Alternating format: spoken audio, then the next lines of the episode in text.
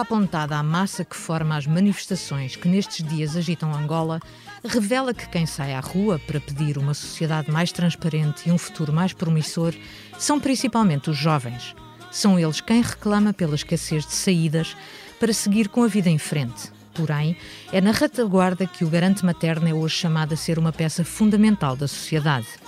Bem-vindos ao sexto episódio do África Agora, o podcast da secção de internacional do Expresso dedicada à África.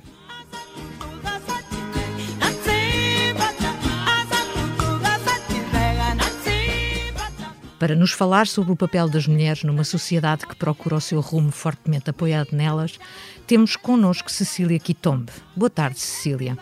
Boa tarde.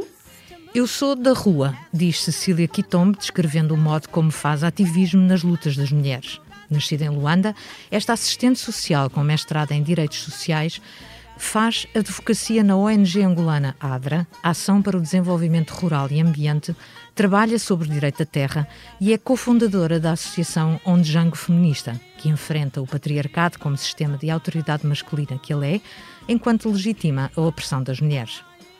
Eu sou a Cristina Pérez e estamos a gravar na tarde de 13 de novembro de 2020. São duas horas em Lisboa e três em Luanda.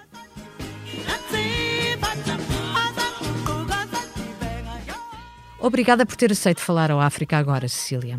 A opressão, os abusos dos direitos ou a violência contra as mulheres não é um exclusivo da África, nem os retrocessos que a pandemia tem provocado por toda a parte. Começo por lhe pedir que faça, por favor, um ponto da proteção dos direitos das mulheres que existem em Angola.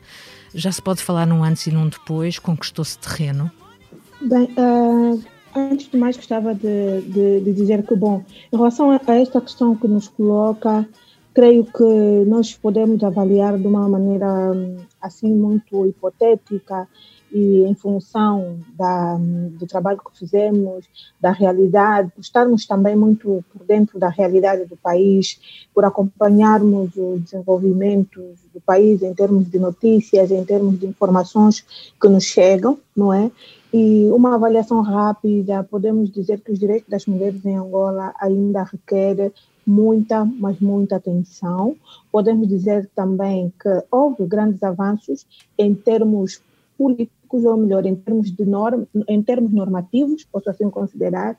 Nós temos no país vários instrumentos legais que acolhem e protegem os direitos das mulheres. Nós temos uma política de igualdade de gênero, temos uma Constituição da República que prevê a igualdade de gênero e, por sinal, uma Constituição bastante progressiva em termos de, de proteção de direitos, de direitos sociais, civis e políticos, tanto para mulheres quanto para homens. Nós temos um ministério, em termos mais práticos, nós temos um, um Ministério da Família e Promoção da Mulher, temos várias ferramentas a nível do nosso país que efetivamente salvaguardam os direitos do ponto de vista normativo, do ponto de vista da lei os direitos das mulheres. Mas quando fizemos uma, uma avaliação do ponto de vista prático, do ponto de vista da, da, daquilo que é o resultado da, da, da existência desses instrumentos legais, podemos então ver que ainda há vários desafios a serem, a serem travados, sobretudo pela governação. E um dos desafios é, de facto, colocar é, é pôr à disposição das mulheres e de homens políticas efetivas que, que vão então dar resposta aos problemas concretos das mulheres. Por que, que eu digo isso? Nós estamos a falar de um país que maioritariamente da sua população, somos cerca de 30 milhões de pessoas, de cidadãos, e desses 30 milhões, cerca de, 3, cerca de 15 hoje ou 16 milhões são mulheres, não é? Estamos já com cerca de 16%, uh, 16 milhões são mulheres. Um número significativo, então é preciso que as políticas sejam direcionadas às mulheres. Estamos a falar de um país onde, onde as mulheres maioritariamente estão no sistema informal, estamos a falar de um país onde as mulheres maioritariamente sofrem a violência doméstica, a violência contra as mulheres, que é perpetuada fundamentalmente pelos membros mais próximos da família, sobretudo marido, tios, irmãos, enfim, que é uma violência sistemática que as mulheres sofrem. Estamos a falar de mulheres que, em termos de acesso à educação, estão ainda em, em minoria no sistema de ensino. Estamos a falar de mulheres que no sistema de saúde ainda não temos uma política própria de atenção à saúde da mulher.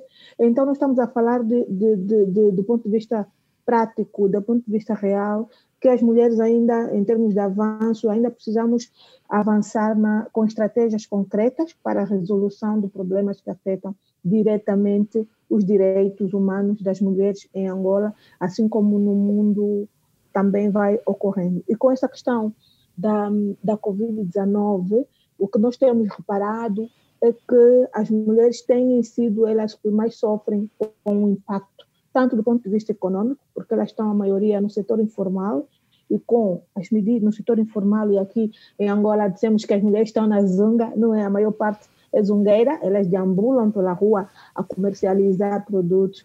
Portanto, estamos a dizer que a maior parte dessas mulheres estão nesse momento sem uma política de proteção social de facto que as, que as acolha e que possa dar resposta às necessidades básicas, como a necessidade da o direito à alimentação, o direito à saúde, eh, o direito à água, que são direitos básicos e que nessa fase de pandemia é fundamental que o Estado garanta. Uh, Cília, aproveito este final da descrição que fez precisamente para.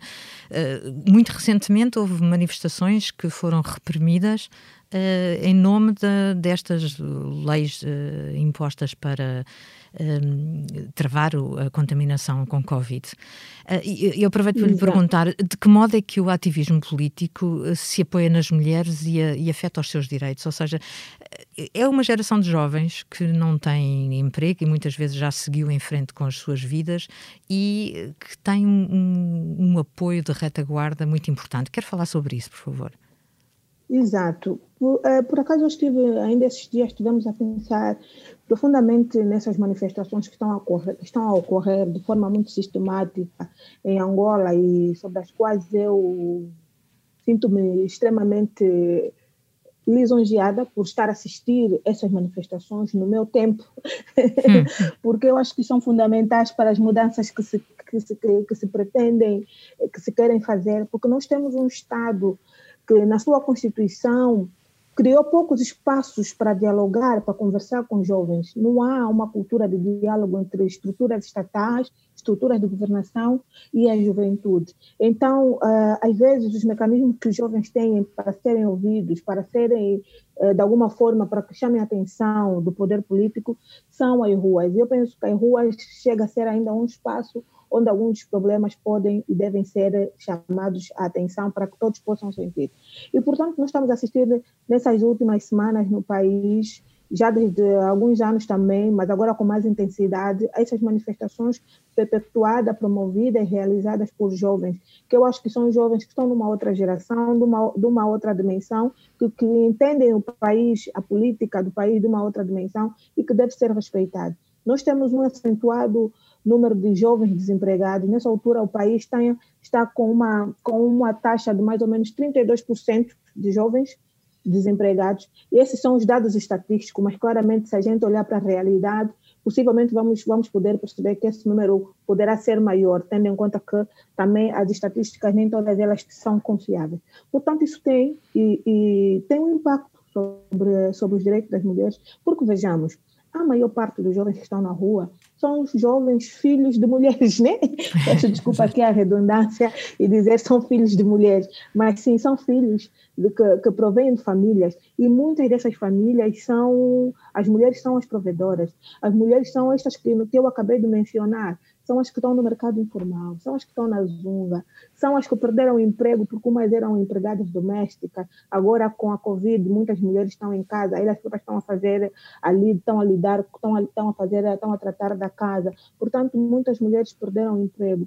E esses filhos são filhos dessas mulheres, na maior parte dos casos, são filhos dessas mulheres e esses filhos percebem, estão a ver o sofrimento das suas mães e pretendem de alguma forma quebrar o ciclo de pobreza. E nós não podemos negar que os jovens tenham a ousadia de quebrar o ciclo de pobreza, porque sabemos que a pobreza, o desemprego, são criações, são motivadas pelas políticas que um determinado governo determina. Portanto, não são coisas naturais, como uhum. muitos como durante muitos anos se tentou pensar, não é? Que a pobreza era coisa natural, e se a tua mãe é pobre, você também vai ser pobre, e se gera um ciclo de pobreza constante. Sabemos que não é, que, a, que, a, que o problema do desemprego, o problema da pobreza, resolve-se com políticas sociais.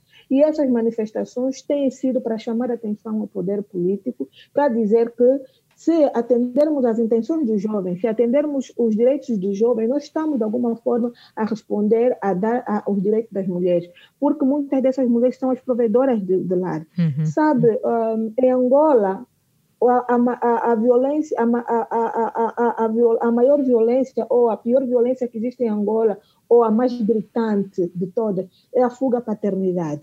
O que eu estou a dizer é o quê? Que se olharmos para a, nossa sociedade, uh, os homens fogem à paternidade, o cuidado dos filhos desde muito cedo. E as mulheres assumem isso. Quer dizer, uhum. as mulheres vivem, para além da própria violência doméstica que elas sofrem, da, física, psicológica ou de outro fórum, as mulheres também estão a, a, têm esta violência que é a fuga à paternidade. Normalmente, os homens aqui em Angola ao, ao, deslegitimam-se o seu, o seu dever de prestação de alimento, de cuidado dos filhos, e a mulher é quem assume. E provavelmente muitos desses jovens estão a ir à rua a, a pedir emprego, a pedir que se reveja as questões das políticas, que, se, que haja autarquias no país, são filhos de mães que tiveram que cuidar sozinhas. Portanto, se nós respondermos às necessidades da juventude, estamos a responder, de alguma forma, às necessidades das mulheres. Eu, em Angola, vejo muitas mulheres que os filhos estão desempregados. Principalmente, tu vês o homem a dizer o meu filho está desempregado. Mas as mulheres, muito mais facilmente, elas sentem mais na pele o que é ter um filho com 20, 24 anos em casa e ainda sobre a sua tutela e ela a vender na rua para sustentar os filhos. E às vezes é um filho que já, de alguma forma, também já tem responsabilidade já tem uma menina, às vezes já engravidou, porque o nível de instrução, o acesso à educação é ainda precário, o acesso à informação também, e então este ciclo de pobreza vai se reproduzindo na família. Uhum, uhum. E é importante que os jovens tenham esta ousadia para quebrarmos um pouco esse ciclo de pobreza e que as políticas públicas possam, de facto, responder de forma mais concreta e, e, e de forma mais incisiva a, para atender a, a, atender os interesses dos jovens a todos os níveis e de forma igualitária, porque eu acho que aqui é preciso também enfatizar isso. Alguns jovens têm acesso, mas outros jovens da periferia, de zonas um pouco mais, eh, digamos, um pouco mais estigmatizadas, do ponto de vista até político, acabam não beneficiando do, dos recursos que o país hum. oferece. Então é importante, sim, que se tenha em consideração essas manifestações e que possamos encontrar mecanismos de diálogos entre o Estado e a juventude para que se dê respostas às necessidades dos jovens, porque afetam diretamente a condição da, das mulheres e da pode nos toda. trazer um outro tipo outro tipo de consequência uh, mais tarde no seio da, das famílias, sobretudo em Angola. Então, é, Cecília, essa ligação das, entre as manifestações e os direitos das mulheres tem consigo essa, essa, essa, essas, essas nuances. Cecília, o seu Sim. trabalho uh, tem uh, grande parte de pesquisa da diferença entre as cidades e os meios rurais. Ou seja, eu gostava que desenvolvesse um pouco isto. De que modo é que consegue a administração municipal forçar ou não o exercício da lei de proteção das mulheres? Ou seja, isto provavelmente agrava-se nos meios mais pequenos, ou não? Bom, primeiro deixa-me fazer abrir aqui um parênteses, um, sem querer eh, politizar muito a, a, a, nossa conversa, até porque acho que é mais mesmo uma conversa e é para despertarmos algum, a, algum interesse de quem nos lê a todos os tratos.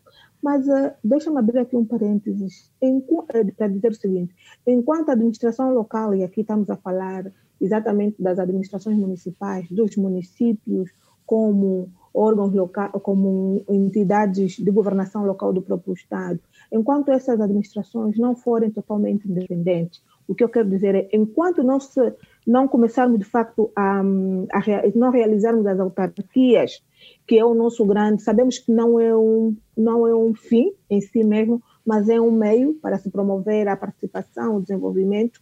Então, se nós não começarmos a pensar, nas, temos que realizar as autarquias para fazemos esse processo de descentralização do poder político, porque o poder público, o poder da governação ainda está muito assente às estruturas centrais do Estado. Uhum. Isso vai ajudar porque vai ajudar porque vai descongestionar de alguma forma as cidades, como é o caso de Luanda. Nós temos um êxodo rural muito grande. Muitos jovens saem das suas zonas, das suas zonas, das suas províncias ou de outras províncias, como é o caso de Benguela, Huila, Huambo, Bié, são outras e outras províncias. Nós temos 18 províncias, não é? E portanto esses jovens vêm a Luanda porque Luanda é o centro é aqui onde se tomam as decisões, é aqui onde estão as políticas, e muitos jovens vêm a Luanda com esperança de poderem ter acesso a recursos, ter uhum. acesso a recursos financeiros e não só, e a melhorarem a sua condição de vida, e muitas vezes deixando o campo, nesse caso o meio rural,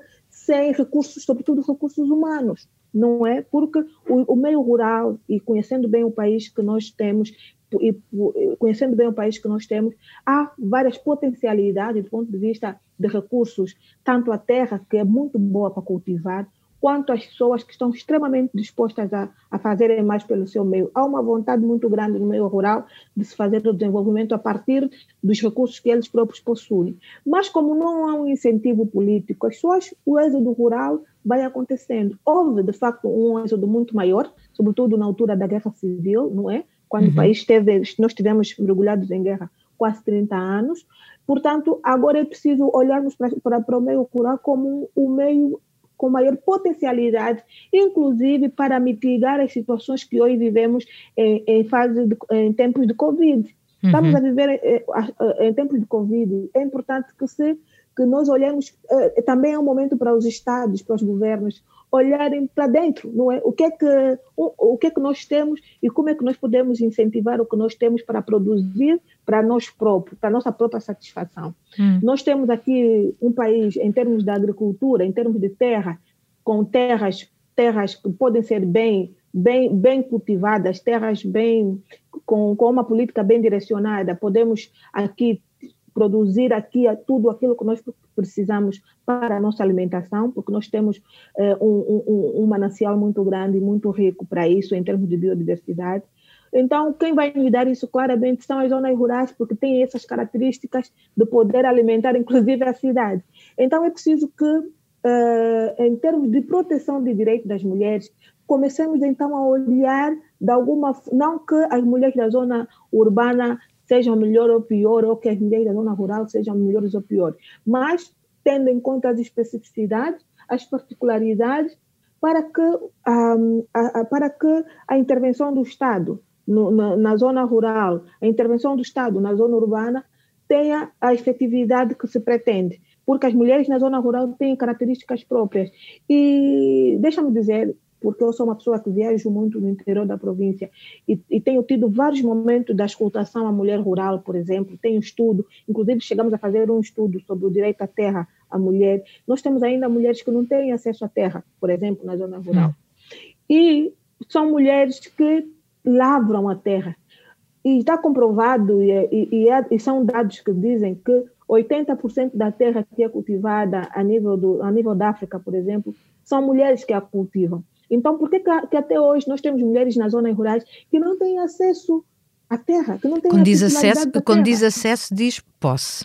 Ou seja, não conseguem Exatamente. ter títulos. Exatamente. Digo acesso, digo acesso e posse da terra. Até tu podes ter acesso porque vais cultivar naquela terra, mas a posse tu não tens. Uhum. Uhum. Então é preciso incentivar as mulheres a ter não só acesso, mas ter posse.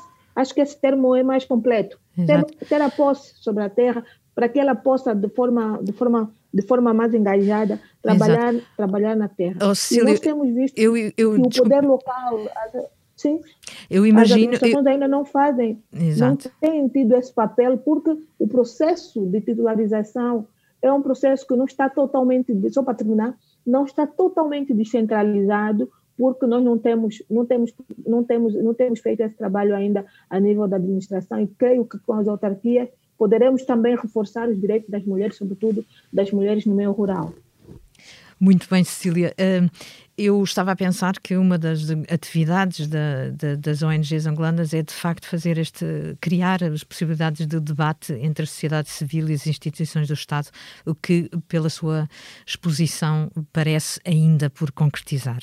Uh, nós estamos a chegar ao final do, do nosso tempo e eu uh, faria a última pergunta, que é sempre a mesma. Se pudesse viajar livremente para onde quisesse já e partir, a partir de agora, para onde iria e porquê? Olha, uh, vou ser sincera, eu fiquei, eu penso que eu estou há um ano praticamente confinada, ou quase um ano confinada, e creio que nada mais me faria tão feliz se eu pudesse viajar um pouco pelo nosso país. Nesse momento, eh, eu gostaria muito de viajar pelo nosso país, exatamente para explorar um pouco como é que está os anseios das comunidades, em relação a todo esse processo de confinamento que estamos a passar, em relação a toda essa situação da pandemia que estamos a viver. Eu gostaria muito de ir para as comunidades rurais, propriamente dito, não é? Para uhum. poder explorar e conversar com elas, porque entendo que nesse momento, o, o, o, o, por mais que a gente queira viajar para outros países, para conhecer outras realidades, que é importante e também temos o feito, é, mas é, adentrar um pouco para nós e olhar um pouco para face a face para aquilo que são as necessidades das comunidades, para mim seria uma mais-valia e é um grande desejo que eu tenho. Espero brevemente que, voltemos à normalidade e que eu possa continuar a fazer esse trabalho de, de, de, encontros com as comunidades, que isso sim, eu penso que é ali que temos que reforçar esses laços comunitários, temos que reforçar a irmandade, temos que nos abrir para as potencialidades das nossas comunidades, para conhecer e com elas poder caminhar no, em direção ao desenvolvimento. O desenvolvimento faz-se com as pessoas, não se faz apenas com prédio, não se faz com comboio, não. O desenvolvimento faz-se com as pessoas por via do diálogo, por via da construção de pontes, por via da promoção da participação cívica das mulheres e de homens e de jovens para a construção, então, de um país mais justo e solidário, onde todos possam sentir-se incluídos no processo no processo de desenvolvimento do país. Obrigada, então, Cecília. Eu falo com muita emoção, né? Falo com muita emoção. Gostaria muito de poder eh, viajar um pouco mais nos próximos meses para, para, para o meu país, para algumas províncias aqui internamente. Obrigada, Cecília. Chegámos ao fim. Despedimos-nos até daqui a duas semanas. Além das plataformas de podcast, okay. encontra-nos na homepage do site do Expresso em expresso.pt.